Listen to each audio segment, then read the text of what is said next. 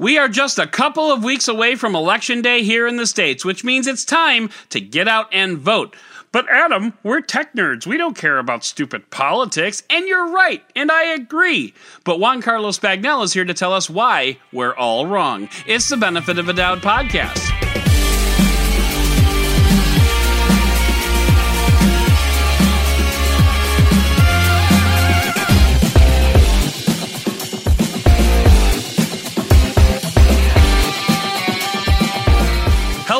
Welcome to the Benefit of a Doud podcast. I'm your host, Adam Doud, and this week we're looking ahead by looking back. I talked with Juan Carlos Bagnell about this topic way back in June, and here we are getting ready to carve our pumpkins. But I was saving this topic for a time when it really mattered, and in the US, it matters very much right now. Election day is coming up, and unlike last week's episode, I'm not going to tell you who or ask you who to vote for. I'm going to ask you to go out and vote. Vote by mail, vote early, vote on the day, but you know, bring a book.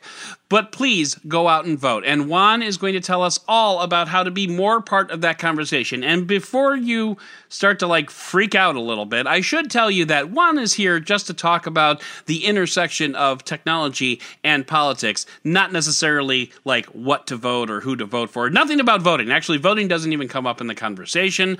But Juan is here to talk about technology and politics. So we'll get to that. But first, it's time for the news of the week.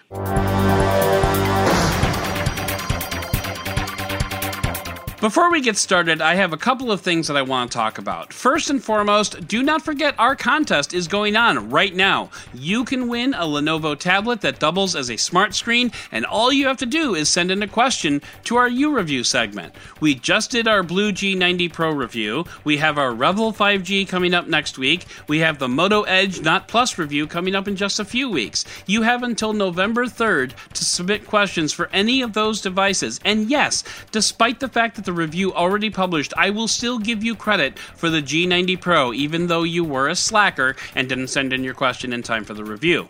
I'll even answer the question that you ask. So just send in the questions, and I can tell you I've got a really good and really smart question for the Revvl 5G, so you have a fairly high bar to meet, so just ask away. Also, I wanted to point out that Prime Day happened this week, so I wanted to take a little stroll through what I picked up on Prime Day. Not a damn thing. I mean, my wife did some shopping for our son's birthday, but me personally, I didn't get anything. And trust me, it's not because I didn't want anything. I wanted a lot of things, but none of them had really super duper tempting prices on them. And my rule of thumb is typically if I'm saving $100, I probably can't afford it. So you know, whatever. Hope you all picked up some nice goodies on Prime Day and made some killer deals. I just wasn't one of them, but I did buy a $1,000 iPhone today, so there's that. Slack is trying really hard not to be the old boring Slack going forward. Slack has looked at its customer base and discovered that it's not cool like the cool kids. So it really wants to be cool, or at least it doesn't want to be considered a work tool and wants to be a social platform, which is fun, I guess. I guess it wants fun startups to be in Slack rooms and share pics and stories or something. Which probably explains why one of the features Slack CEO Stuart Butterfield is gushing about is the idea of stories. As in, it wants to copy stories from Instagram, which itself copied stories from Snapchat. But Slack wants to copy this feature so bosses can put together short videos for meetings. Plus, Slack wants to create audio rooms that people can hop into and out of, like Discord. Plus, they want Slack users to be able to chat with other Slack users through the use of private links like BBM. Wait, BBM? Seriously? But Slack, buddy, homeboy, chill. You don't need to be Discord or Instagram or BBM, and for the love of God, don't be BBM. You can just be Slack, and that's okay. Fix the problems that Slack has. Don't create new ones. This is a developing story, but I can tell you positively I will not be delivering this podcast on Slack anytime in the future. Facebook, the crappy company run by terrible people, might just get a little less crappy in the not too distant future. Specifically, Mark Zuckerberg said in an interview that Facebook would start banning Holocaust denier content on the platform, which is I mean, it's refreshing, but it really shouldn't be because it shouldn't have been there in the first place. Zuck said his thinking on the matter has evolved out of idiocy and into normal. Originally, Zuck didn't want to ban content that was, quote, wrong because people say wrong stuff all the time. Well, sure, but Holocaust denial isn't a wrong thing, it's a wrong philosophy that actually damages other people. So, in addition to banning political ads after Election Day, Facebook is now going to ban Holocaust deniers, which makes me wonder who's going to be left on the platform after all this? Oh, right, decent people and racists and neo Nazis and drunk uncles. Okay, so I guess it's too early to say who will be left, but it's fair to say that there will be fewer despicable people on the platform, which is a laudable goal. It's also around 60 years too late, but a laudable goal all the same. There's a collection of nations called the Five Eyes Security Alliance, which is composed of Australia, Canada, eh? New Zealand, the US of A, and the United Kingdom. Mmm, pip pip cheerio. And they, along with Japan and India, I'm not even going to try those accents, are calling on tech companies to build backdoors into their systems so that the good guys can catch the bad guys. Seriously. They want companies like Facebook and Google and Apple to build in backdoors into their systems so the government can read encrypted messages in matters of national security. Or if they just happen to be curious about what something has to say, I don't know. The statement says, quote, We, the undersigned, support strong encryption, which plays a crucial role in protecting personal data, privacy, intellectual property, trade secrets, and cybersecurity, as long as we can read it whenever we want. I made up that last part, but that's basically what they're saying. And the good news is, if they're saying it, that means they can't do it now, and that's a good thing. But they really, really want to. But you know, only to keep people safe and to spy on citizens in order to keep them safe. right. And they even played the child rapist card by saying that if Google doesn't let the NSA into anyone's Gmail account, child rapists can still communicate. And yes, that is technically true. But everyone knows they all use Snapchat now. And that's only because, geez, somebody has to use Snapchat. I'm okay, I'm kidding, I'm kidding. I don't know if child rapists use Snapchat. They honestly probably don't because let's face it, nobody really uses Snapchat anymore. So, on behalf of tech companies out there, let me just tell Five Eyes and Japan and India um, no. You're going to have to do actual police work to catch the offenders. Sorry, no put them in jail free card for you.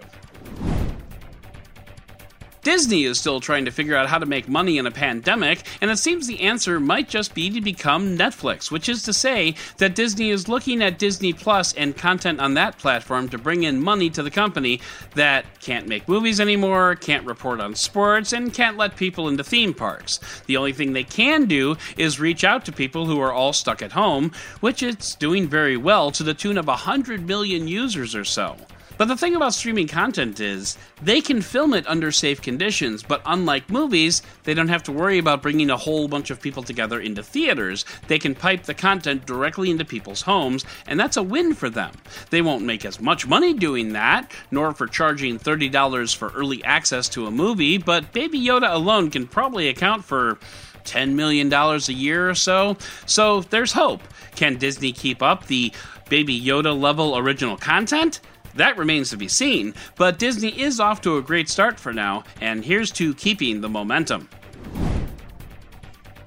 Beat Saber, my favorite game on VR, in case you somehow weren't aware because you literally just started listening to me today, released multiplayer mode this week. Multiplayer mode allows you to partner up with up to five other people, either in a private server or with a few randos, and compete against each other in real time. I'm honestly not sure Beat Saber needed this, but we have it.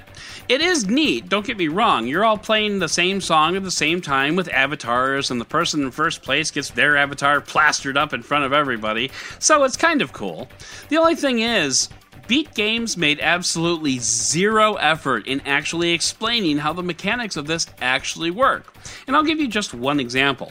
Five people go into a room and each of them picks a different song and difficulty level. Five different songs, potentially five different difficulty levels. Then the host presses play. which song gets played. I can find no rhyme nor reason to it. It looks like they'll go with the majority. If more than one person picks the same song, then that song gets picked. But beyond that, you can't see, but this is a podcast shrug. I played with friend of the show Nick Sutrich last night, and I discovered that while he dominates me in technique, I destroy him on speed so much that it actually violates some international treaties. but seriously, it was fun. But Beat Games really needs to figure out a way to let other people communicate while they're in the room. I get why people wouldn't want everybody talking over one another during the songs, but in the waiting room between songs, there needs to be some kind of communication there. Anyway, regardless, baby steps, we'll get there. Huawei is not taking its enforced isolation very well. So much so that it's looking to sell off its Honor brand, which is Huawei's low to mid tier phone division. The reason being is, oddly enough, if you're going to sell a phone without Google services on it, it has to be a really, really good phone for anyone to you know, want it. Otherwise, you've got two phones in your hand for $200. One of them has Gmail, the other one doesn't. Hmm, let's see here. How often do I check my email? Right, that's not a conversation that's going to take very long. Interested parties include Digital China, TCL, and Xiaomi, and personally I'm rooting for TCL because they would rock the hell out of that line of phones. And there's actually a chance that they might see US shores, but anyway, the sale is reportedly worth 3.7 billion with a B dollars, so Honor doesn't come cheap. See what I did there? To be honest, the honor puns seem like low hanging fruit, so that's going to be the last of them. But it's still, it'll be interesting to see who ends up with the brand because Honor have always been really, really great value phones, and it'll be great to see someone continue that tradition. OnePlus launched its OnePlus 8T phone this week, and as expected, there is no Pro variant, but there is a Plus variant, which is the only one available in the US. Peachy. OnePlus has a lot of work to do in the presentation department because their presentation was so damn boring. I'm sorry, OnePlus, but just take a look at Apple's presentation or Google's. That's the bar. And speaking of Apple, we'll talk about Apple in a few minutes, but for now, the OnePlus 8T reviews dropped at the same time, and across the board, they're all just like, eh. The OnePlus 8T adds 120 Hz refresh rate over the 90 Hz refresh rate on the OnePlus 8. Plus, it also adds 65 watt charging that won't necessarily increase your electric bill, but it kind of feels like it should.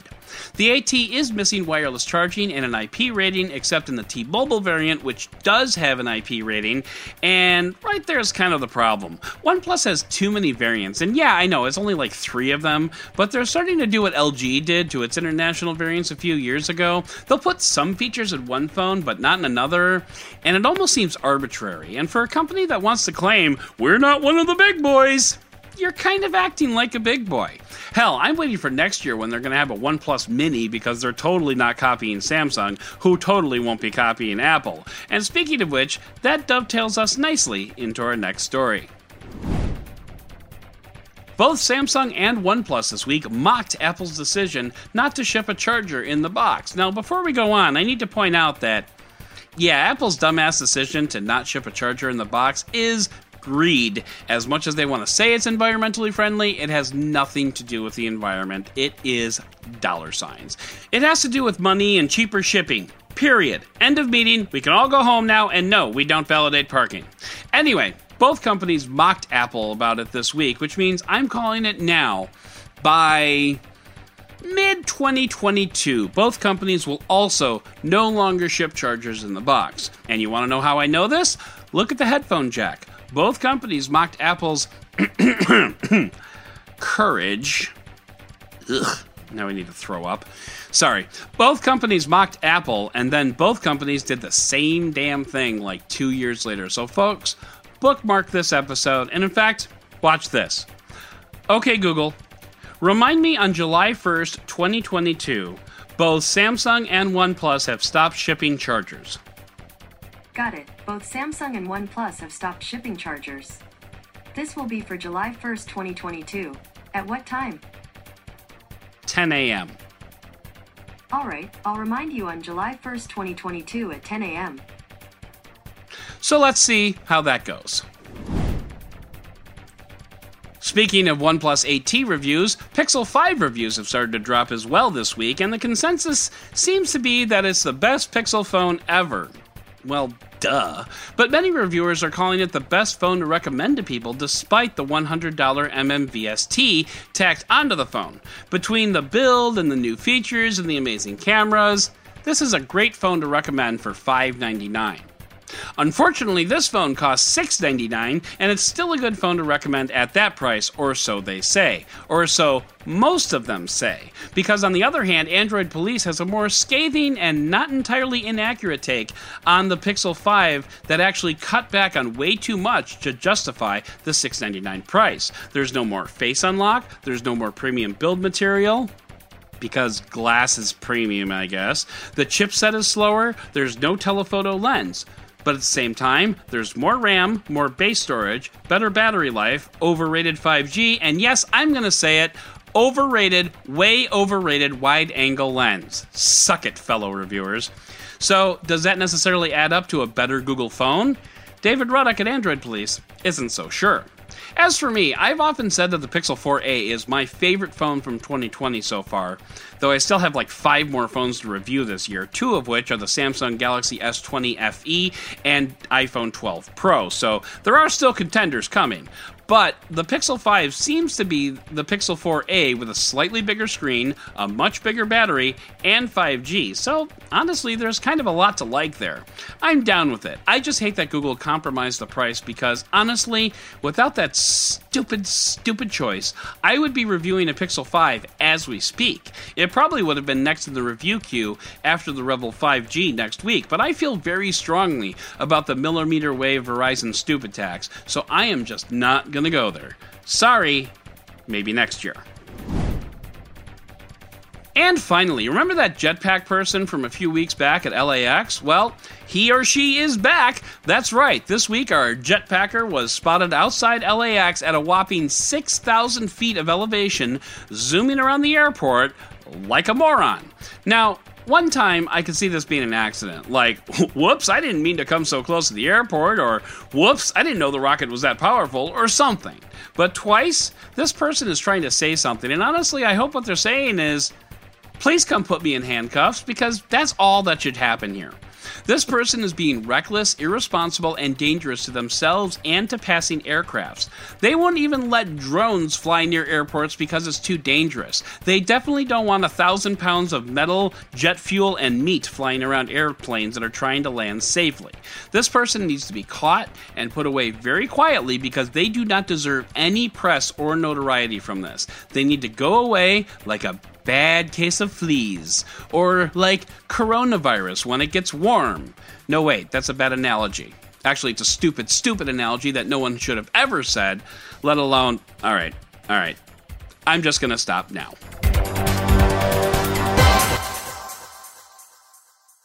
Oh, there was an Apple event this week. Why, yes, Billy, there was. Oh, marvelous. Well, tell us what happened. I'll tell you what happened. I slipped into a character there, and I have no idea why.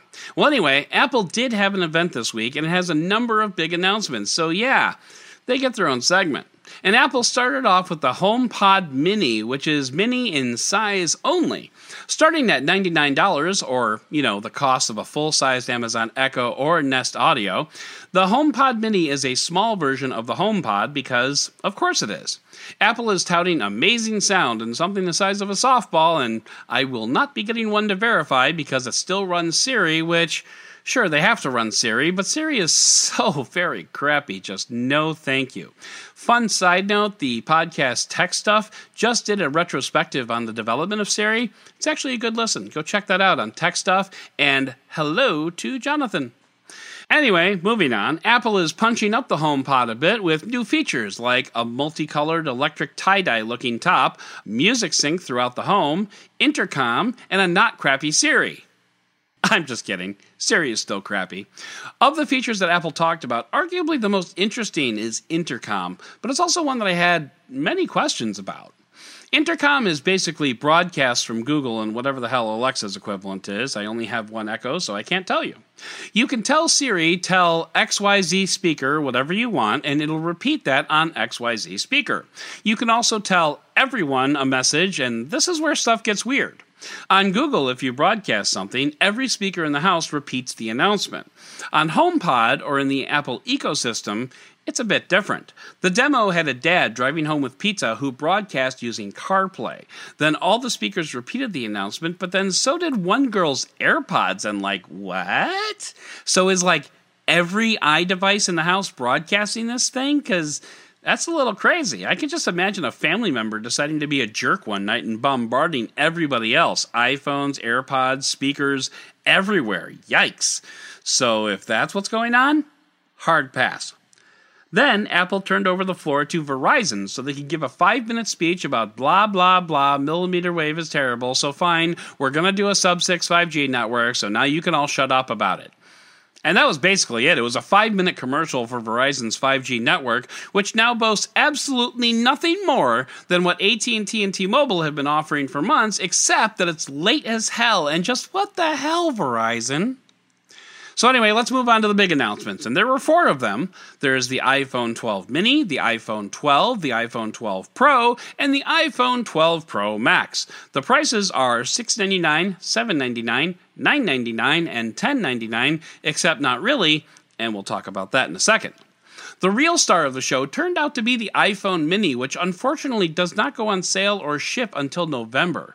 It has a 5.4 inch screen and just as much everything as the normal iPhone, except battery, presumably. And it looks cute, but I'm going to be getting the iPhone 12 Pro to review, so I won't be able to gush about the mini, I'm afraid. Nor will I be able to gush about the normal size iPhone 12 either. Now let's take a look at those prices. Apple advertised the prices as $6.99, $7.99, $9.99, and $10.99. But those prices are only for AT&T and Verizon customers. T-Mobile customers and unlocked phones have to pay a $30 penalty on the $6.99 and $7.99 variants for some damn reason. Technically, AT&T and Verizon customers get a air quotes $30 instant discount. But what Apple nor AT&T nor Verizon was able to clarify is why? Now, I'm not going to harp because it's only $30, but it's still kind of BS for customers that aren't on those two carriers. Suck a fat one, dumb and dumber, as John Legere would say, and God, do I miss him. Now, the iPhones do not have fingerprint sensors, nor do they have USB Type C, nor do they ship with charging bricks, as we talked about before. They do ship with USB Type C to Lightning cables because Apple hates consumers. The iPhone also doesn't ship with headphones either, but that's okay because those headphones were pretty much garbage anyway. So, yes, we will be getting an iPhone 12 Pro for review, subsidized by the iPhone SE I just put on Swappa Link in the show notes if you want to buy a genuine review phone of mine. And you might be thinking, well, aren't you going to be paying the millimeter Verizon stupid tax? And no, I'm not, or at least not really, because the price for the iPhone 12 Pro is the same in the US as it is overseas, but you know, in euros. So that means the entire world is paying the millimeter wave Verizon stupid tax, which strangely I'm actually more okay with. The overseas version doesn't have millimeter wave gear in them, so if anybody should be pissed off, it's the French. For no particular reason, they just seem unhappy a lot, you know, when they're not making love or giving cigarettes to babies and stuff like that. So, Apple spent the bulk of its conversation talking about the cameras and 5G, but mostly the cameras. Near as I can tell, the iPhone 12 has just as good setup as the iPhone 11, which was already pretty damn good. And honestly, that's the part I'm looking forward to reviewing the most. I would love to walk around town with the baller cameras of the iPhone 12 Pro in my pocket, and once you add in the Galaxy S20 FE and the LG V60 that are already in my labs, we've got some fodder for some great camera comparisons, so stay tuned to that. We'll get more into the cameras during the full review, and we're going to talk about all the iPhone cameras later in the year, spoiler alert. But let's move on to honestly the most exciting thing that Apple announced MagSafe. That's right, the recently defunct charging method from MacBooks now makes its way to iPhones with magnetic wireless charging. Apple inserted magnets into the back of the iPhone 12 and uses them to properly position the phone for wireless charging, just like Palm did way back in 2009. But I'm not saying that to be a yuck yuck, Palm did it first, a hole. You don't need that. I'm doing it because it's a legitimately good idea and it's about damn time that someone stole it. I'm excited about it, I really am. And according to someone on Twitter, the Nexus 5 had something like that, but it was a Nexus phone, so no one really paid attention. Still, bringing it into the mainstream is amazing, and I'm excited to see how quickly Android OEMs jump on board that train, because that will be awesome. In the meantime, stay tuned for our iPhone 12 Pro review, which is slated for sometime in November, and I'm sure we'll have a lot more to say about it between now and then. So that about sums it up. Apple did a minor upgrade to its entire lineup and bumped up the price another $100 by introducing the mini phone. Will other OEMs jump on board the mini phone train? Will we finally get flagships smaller than 6 inches? Will MagSafe become a flood of accessories? I sure hope all of those turn out to be true, but for now, we need to order the phone and wait. I'll get to the review as soon as I can, but spoiler alert, I've got a lot of reviews between now and the end of the year, so wish me luck.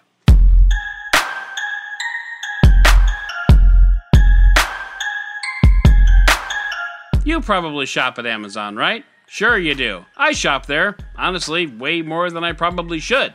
Fortunately, there's a great way that you can do what you do and help out the show at the same time. If you visit benefitofadoubt.com slash support, you'll find a link to my store on Amazon. Click on the link and voila, you're at Amazon. So go ahead and search up something, and if you buy it, I might get a small commission, and it won't cost you anything extra. There are more great options for helping me out at benefitofadoubt.com slash support. That's benefitofthedoubt.com slash support. You'll get a list of all my affiliations and monetization options all wrapped up in a neat little package at benefitofadoubt.com slash support. I hope you visit, I hope you go shopping, and as always, I thank you for listening. These days, it seems like everything merges with politics. Stay in your lane, comes the cry. We're tech people, not political pundits. But with companies like Huawei, Twitter, Amazon, and Facebook making headlines alongside the names of Donald Trump, Joe Biden, Nancy Pelosi, and Rush Limbaugh, how can you not? Well, our next guest has practically made a career out of this intersection. He's a tech guy, but he's, um, not shy about sharing his political thoughts as well. And since I make it a habit to never discuss religion or politics with anyone less apathetic than myself, I thought I could use a few pointers and maybe a primer on everything that you need to know to talk tech and politics in this day and age. You're probably familiar with his work from places like Pocketnow, Newegg, and SomeGadgetGuy.com. Juan Carlos Bagnell, welcome to the podcast. Boom! I'm stoked to be here, and I'm glad you brought me in for this topic because it's it's one that I feel uh, a number of us techies tend to shrug off, and we should be probably keeping a better handle on. It, it really is, and like the last couple of episodes, and of course this is going to air like you know weeks from now, but the last couple of episodes that I'm talking about right now, we've dealt with you know Twitter's air quotes censoring Donald Trump. We've mm-hmm. dealt with um, you know uh, was it Nancy Pelosi who was calling for to break up Facebook? And we've dealt with oh Elizabeth Warren Elizabeth made Warren. that a part of her That's campaign. I, yeah, I so get those two confused. But, but, we've seen that that call from a number of politicians, and it seems like you know the right and the left both have grievances to air about our current social media uh, Yeah, and you know we've even seen like Elon Musk calling for a breakup of of of uh, Amazon. So it's like recently you can't really I mean, well, you can. I mean, obviously, there are some topics that are fairly safe, but um, you know, it seems like every other topic these days in tech has some type of political wrangling to it, and like I find myself going off into the weeds, and I am a a political neophyte. Like I'm not even sure I qualify for a neophyte. Like I just I try to avoid it as much as possible. Yet I occasionally have to discuss it. And so I was thinking to myself, I'm like, you know, it might be interesting to have a conversation about how to do this. And I couldn't, I mean, honestly, you know, Juan Carlos Bagnell was numbers one through 36 on my list. Um, followed by Tori Spelling, who somehow I'm not even sure how she made it on the list, but there she is. I mean, um, if if she's the number 37 to my one through 36, I think you're doing your job spot right, on. Right, that is absolutely perfect. so. Um, so and, and like normally for these interviews, you know, we we kind of talked about this off the air. Like normally I'll have a list mm-hmm. of questions that I I want to ask. You know, like how how is TCL approaching foldables and you know what does TCL think about 5G? I don't have that for this right. because I am a political neophyte. I don't even know what questions to ask. So uh, mm-hmm. now I, I, do have kind of an outline of topics that I want to kind of touch on, but sure. but first, like like I said in the intro, you've made a career of this. So, like, I mean, mm-hmm. not probably not intentionally, but you're not shy about your political um, beliefs. And by the way, folks on the right, you are probably not going to like this conversation. Just FYI. Um, but so I want to I wanted to ask you, like, how did you? start i mean how did you when did you realize that you needed to just kind of face this head on and just tackle it aggressively you know, it, it's one of those things that I, I know a lot of techies that that kind of bristle at political conversations, but the reality of our our hobby is that geek took over the world. You know, the geek did inherit the earth, and the entire future of basically every industry that's going to be relevant in the 21st century comes down to the things that we're passionate about as a mm-hmm. hobby you know from from smartphones and tablets to computers to web services to software and coding literally everything is kind of going through us and and I, I, don't believe we've been shown a better example of this than how the world economy has has struggled but continued to function in light of a recent mm-hmm. pandemic mm. So, whatever your political leanings, uh, I, I, know a lot of conservatives start bristling when I when I bring up things like regulation, but I, I don't feel that this is a a Democrat or a Republican kind of you know uh, banner to fly. Right. Uh, what, what I see is uh, the continuing confluence of conservative ideology, not necessarily Republican ideology, um, there, there's a there's a fair amount of like libertarianism in there too for some of these topics also, but then more progressive uh, conversations to meet because right now I feel where we actually have the biggest problems are just agreeing on what the problems right. are.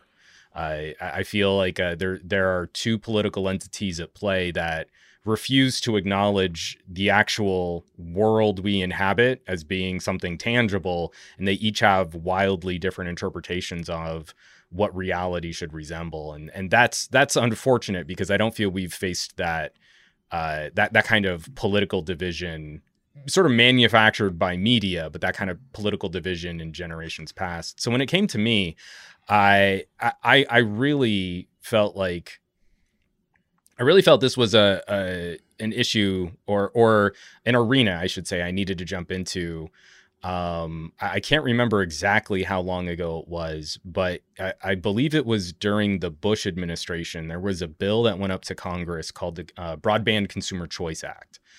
And it was basically a bill sponsored by, uh, I can't remember who wrote it, but it was co sponsored by McCain. And the contents of the bill basically made it impossible for any community to have a choice of broadband hmm. provider. Mm. And that and that it was that dichotomy of political doublethink and anti-consumer behavior that that really that that really lit me up. That that activated me as as, as like a political um as a political operative and uh, it, it, was very unfortunate because I mean, if, if, you've been following the news lately, the United States has fallen out of the top 10 uh, internationally for broadband speeds. We're slipping. We continue to pay the most for, you know, now we're the 11th place in the in the world for things like broadband service. We we don't know how many Americans really don't have access to broadband. They're irrelevant to any 21st century conversation or any 21st century industry. And even if you do have access to broadband, there's no guarantees that you've got consistent access or that you can afford it and none of the our recent administration uh, policies regarding this this place have have addressed that. I am so so it's it's a lot of moving surprise. parts. yeah, exactly. It, it, there there are a lot of moving parts, but you know the Broadband Consumer Choice Act came out. I saw McCain had had co-sponsored it, and I wrote a letter to my congressman. Mm-hmm and I mean, just like I didn't know what else to do, and I put in this information. You know, like you know, at the time, I think we were ranked like like ninth in the world or something like that. You're like, hey, this these are the problems. This is what people pay for broadband compared to the rest of the world. Something like this is very anti-consumer because every industry depends on competition. That's not a politically loaded sentiment. You can be liberal or conservative and understand that your service doesn't get better unless you have competition, right. real competition right. that the consumer can choose from. And I got a reply back from one of his staffers and, and, like I wasn't really expecting that. I was expecting to write this email and have it just sort of go into the right. ether, um, just talking about uh, what what I hoped Congress and the Senate would um, would see from this. And again, I, at that time, I was pretty pretty lean politically too, because I'm writing a House of Representative, Cong- uh, House of Rep member talking about something that's going on in the Senate um, you know, I, I, wasn't quite exactly sure my own citizenship uh, history teachings, what what branches of government did what. Uh, but I got a reply back, and uh, I sent another email. Uh, they asked for some information, like some of the sources that I was citing, and I sent them over some links. And then I got a reply back from Henry Waxman himself. Hmm and it was probably just like a you know a little dummied up email form letter but you know again uh, for someone who had never had any interaction with an elected representative to, to get an office reply and then even just you know a token gesture you know hey we appreciate you you know sort of your civic duty and and joining conversations and and helping us inform policy i mean that meant a lot you know that that was actually a huge gesture because i know a lot of people around this country and, myself personally, like I've written to Brad Sherman, also here in California, never gotten any reply from Brad Sherman's office or from Brad Sherman himself. So, what would be a good way to approach? Like, okay, so take me who again a political neophyte. So i really at, at, at, like it, it's really hard for me to even start the conversation because i'm probably going to be wrong oh we're in the conversation right. now man. I mean the, the thing that's crazy is I, I think a lot of geeks have have considered themselves evolved above.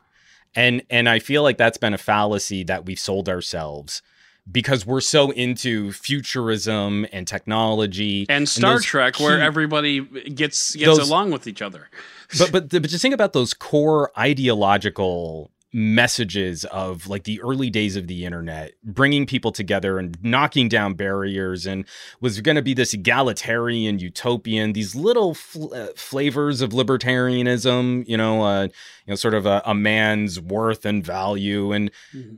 the reality of it is all of these systems and constructs and controls we have an enormous you know population of people the world over that need to be sort of rung through uh, different stages of technological evolution.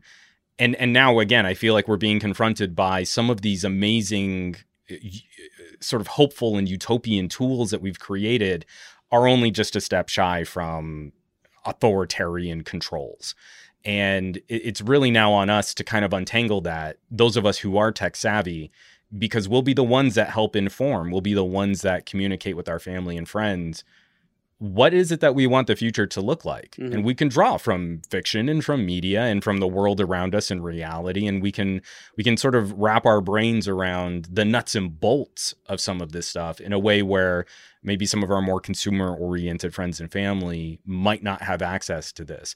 And again, I really don't think the solutions come from a liberal or progressive ideology or a conservative um, or libertarian ideology. It's we need to engage in grown up conflict so that we can arrive at a compromise that incorporates different people from different regions at different times so that we can actually spell this stuff out. It's no longer a luxury that we can afford to sort of be above politics. Politics rules everything that we do it, it's a it's a part of every action that we take, of every phone we pick up, of every browser we we log into.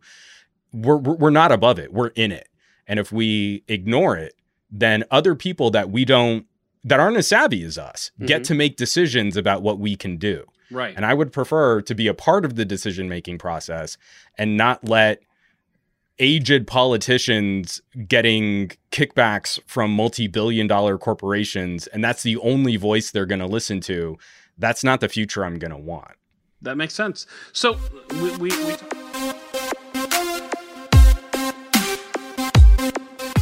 enjoying this interview? Did you know that there are over 10 more minutes of time where we talk that ended up on the bonus version? The full interview is available to all of my patrons right now over at patreon.com slash benefit of the doubt. For as little as $2 per month, you can get in on the ground floor of this podcast and help support the show. Plus, you'll get additional benefits like access to my Discord, early podcasts, bonus live shows, and so much more. Just go to patreon.com slash benefit of the doubt. That's patreon.com slash benefit of the doubt.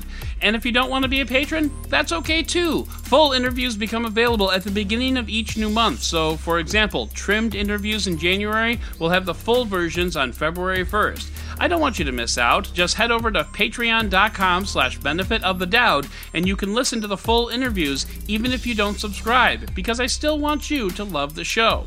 There are more great options for helping me out at benefitofthedoubt.com slash support. That's benefitofthedoubt.com slash support. You'll get a list of all my affiliations and monetization options all wrapped up in a neat little package at benefitofthedoubt.com slash support. I hope you visit, I hope you take in some full interviews, and as always, I thank you for listening. So we, we, we talk about the left wing, the right, the Republicans, Democrats, et cetera, et cetera. I'm just kind of curious from a technological standpoint, from what you've seen, in your mm-hmm. opinion, and I can't caveat this anymore because, um, but like, what if you had to name kind of like a top three conservatives and and and and, and liberal politicians that seem to get it, that seem to understand what's going on from a technological perspective. Because, I mean, honestly, it doesn't take more than 10 minutes of watching the Facebook hearings to realize that most of these guys have no idea how any of this crap works. So like but I'm just kind of curious like who who do you look to in the political landscape that seems to kind of get it from a technological perspective? Well, there there are are actually quite a few. Um, Give me your the, Mount the, Rushmore. uh, so which is actually again political now that I think about it. But anyway, well, yes, actually, very very cogent. Um, the so so I would actually start with our FCC. Um, uh, oh, Ajit Pai, you're a fan. Okay. Yeah, no, not not Ajit Pai. Um, he he is. I I can't I can't point to someone who's a more obvious shill in a form of regula- regulatory capture. Haven't you seen the mug? Someone like it's Ajit the Pai. mug. Focus on the mug. but but I, I would also maybe check out Jessica Jessica Rosenworcel, uh, who's a chairman, a chairwoman on the FCC.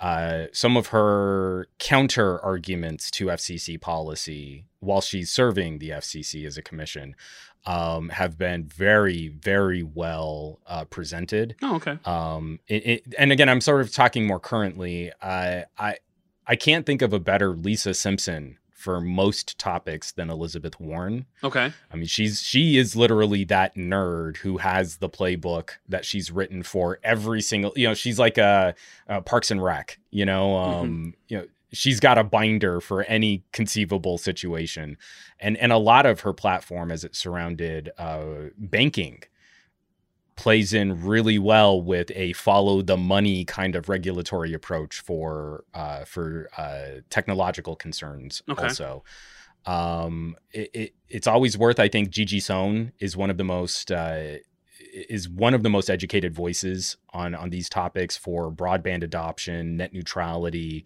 uh, the protection of online civil liberties and and typically doesn't approach this from an ideologically left or right position it's just a lot of the speech coming out of regulatory action um, is going to sound more liberal leaning, but I, I, feel it hasn't been properly disseminated around more conservative circles. That if you pr- want to protect free industry and free market economies, our current administration isn't doing a very good job of that. Mm. If you like competition and you like smaller government, then there is actually a very good argument for smarter federal regulations as opposed to completely deregulating markets that are already crazy and insanely uh, monopolistic. Okay. Um, Tom Wheeler. Um, so if you can find some of his writings, he was a former head of the I was going to say he was under he was involved with the FCC. I recognize that name. and, and and then it's it's it's a little like eating your vegetables, but you, you were absolutely right. The Facebook hearings were a god awful mess. Um, but if you watch Sundar Pichai testifying before a House committee, it's about two hours of video. I sat through this. I mean, it's it's not the easiest watch, but you're going to see a number of of elected officials actually start tagging some some really thoughtful questions. I mean, some of our our politicians, especially our younger politicians, are starting to get on the train. Mhm. And, and and so while you know we've got Trump, who I, I think can owe most uh, much of his uh, groundswell to a very savvy uh, command of Social tabloid media. journalism and social media, Facebook and Twitter. Mhm. You have the flip side of someone like an AOC, um, who is also very savvy at Mhm. interacting with people at a very grassroots kind of way. That that's that's a very interesting conversation to watch evolve. But on top of that, I, I think you know AOC is very skilled. She's she's a very gifted politician. I think she's very erudite and and considered in, in her approach. But then you'll see someone else kind of peek in from behind with another question that's specifically targeted at a very nuanced legal situation facing a company like Google. In, in fact, you see those questions kind of leak in in very sort of uh, um, you know lawyer cross examining cross examining kind of ways where we we started the, in the first hour and we got him on the record saying well facebook i mean google is a is a distribution platform. We're not a publisher. We're protected by this um, communications decency act. And then another another politician will sneak in with a so when something's objectionable you remove it from your platform. And if you're not if you're not paying attention you're missing the nuance of that Mhm. where you've just gotten someone to say we don't have editorial control over our platform. People are free to post whatever. We're just google and we just spread it out there. Right. oh but if our advertisers are upset oh we totally have editorial Yeah. control to remove content. Yeah. and, and again that it's that kind of language. I- I- it's those little legalese very specific flavors of definitions of words And that actually get really interesting. And logical That- that's the kind of stuff So, exactly yeah. and and that's what kind of lights me up about having some of those conversations now where oh he just said this that's not really what he means and, and it gets really fun I mean, you can kind of understand why it's a game that's a, that's a good point. That's a good point. So, okay, well, you know, I, I honestly, you've given. We could talk about this for hours, um, and and I honestly have kind of lost track as to how, like how long we've been talking about it. So I'm going to ask one more question, then I'm going to let you uh, let you uh, like pimp your stuff. But um, are there any resources that you can think of off the top of your head that would be a good place for my listeners to go to get a good sense as to you know um, the political ramifications of a given tech topic like what's your kind of go-to publication for like when you want to read more about let's just say you know an, any type of like tech. I, I understand that there are going to be different like nuanced resources for different topics and whatnot but like if you had to you know maybe a top five or something i can put links in the show notes or something like i like the, i'm gonna just throw out names. I like the verge and i like TechCrunch and I like, you know, and they all have real balanced political. No, they don't. But anyway, um, Yeah, so, so, that that's actually a major problem. Is I, I I feel like a number of publications kind of get a feedback response loop from their readers Mhm. as to what the tone of that publication should resemble, and it's hard to kind of untangle like this is an objective news source. I just I've never been one to believe in objectivity. You know, like Right. even with the documentary, you chose to point the camera that way and not that way. So you made a decision and you're no longer objective. This is a subjective viewpoint. And the philosophy of that is another two hours of dopey coll- collegiate level philosophy conversation. Um, I like John John uh, Jon Brodkin's work over at Ars Technica. Okay. I think he he lays out a lot of these Washington insider tech stories. Yeah. Not not just generally political, but like when something is affecting businesses, corporations and the telecommunications industry, I think he's doing a great job. Um, but but I would also recommend kind of going directly to source. You know, whenever I can catch a you know a, a, a committee meeting on C-SPAN, I feel like that is a truer representation of the political process as opposed to someone's interpretation or a couple select sound bites. The the I, again, I, I keep wanting to point it out. Sundar Pichai in front of that committee, you saw two or three clips of the oldest members of that committee going, "I don't know how internets work," Right.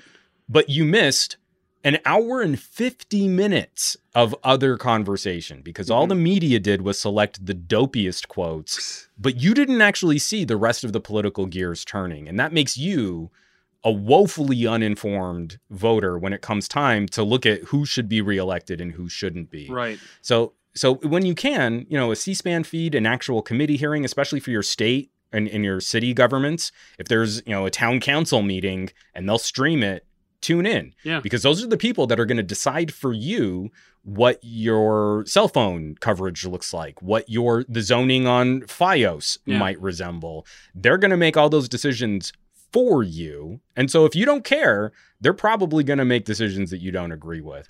And then I would also just recommend kind of keeping up with the platforms and some of the conversations coming out of organizations like the EFF and the ACLU. Mhm. Um, again, civil liberties, the protection of privacy, uh, consumerism responsibilities, and and what is the relationship between a multi-billion-dollar data brokerage corporation and one little person on the ground? You can't fight that fight by yourself. Right. Your voice is irrelevant against that much money unless you're joining a community of people that are trying to have these conversations. Gotcha. All right.